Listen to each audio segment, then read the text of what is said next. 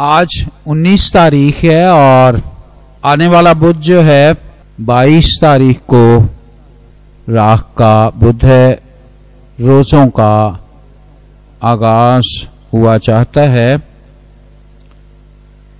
मैं सोच रहा था ये हम इसे राख का बुध कहते हैं।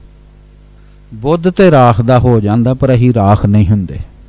इसे कहना चाहिए राख होने का बुध।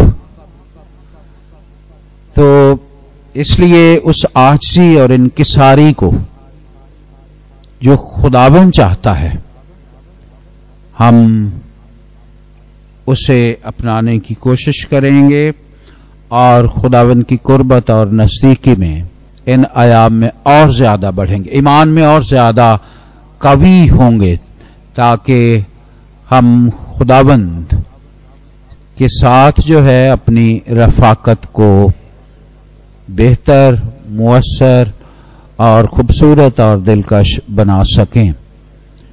और इसी तरह आप वक्त बताना चाहता हूं, बुध की इबादत जो है वो 5 बजे, ठीक है? हाँ जी, हाँ जी, शाम 5 बजे जो है ये इबादत होगी। इसलिए आप सब से इल्तमास है कि शाम 5 बजे बुध के रोज जो है इस इबादत में शरीक हूं। इसके साथ ही एक और इश्तहार देना चाहता हूं।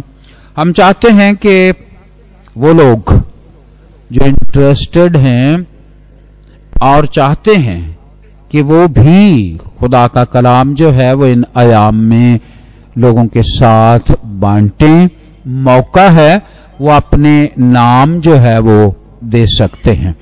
हम जरूर जो है वो कोशिश करेंगे उनको बीच में जो है वो शामिल किया जाए, ताकि हम सब जो है इन आयाम में खुदावंद के हुजूर जो है वो इन्वॉल्व हों और खुदावंद जो है वो हमें बरकत दे।